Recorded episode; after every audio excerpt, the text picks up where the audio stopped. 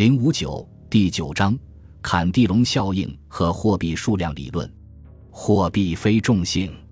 密西西比泡沫的影响极为深远，上自王公贵族下到黎民百姓的生活都受到了巨大的冲击，而在这个过程中能够自始至终保持清醒头脑，最后提早套现全身而退的非理查德·坎蒂隆莫属。他与密西西比泡沫的始作俑者约翰·劳是同时代人，也曾一同创业，但是两个人在泡沫破裂后的处境却有天壤之别。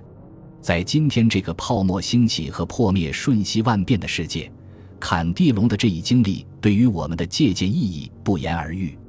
即便我们把握时机做不到他的精准，但了解他思想的来龙去脉和他的理论，至少可以帮助我们避免逆大势操作所导致的血本无归。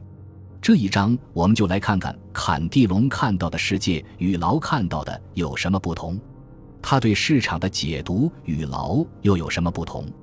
我们今天所说的坎蒂隆效应究竟是什么？让它如此成功的背后的理论又是什么？它对我们今天身处的世界意义在哪里？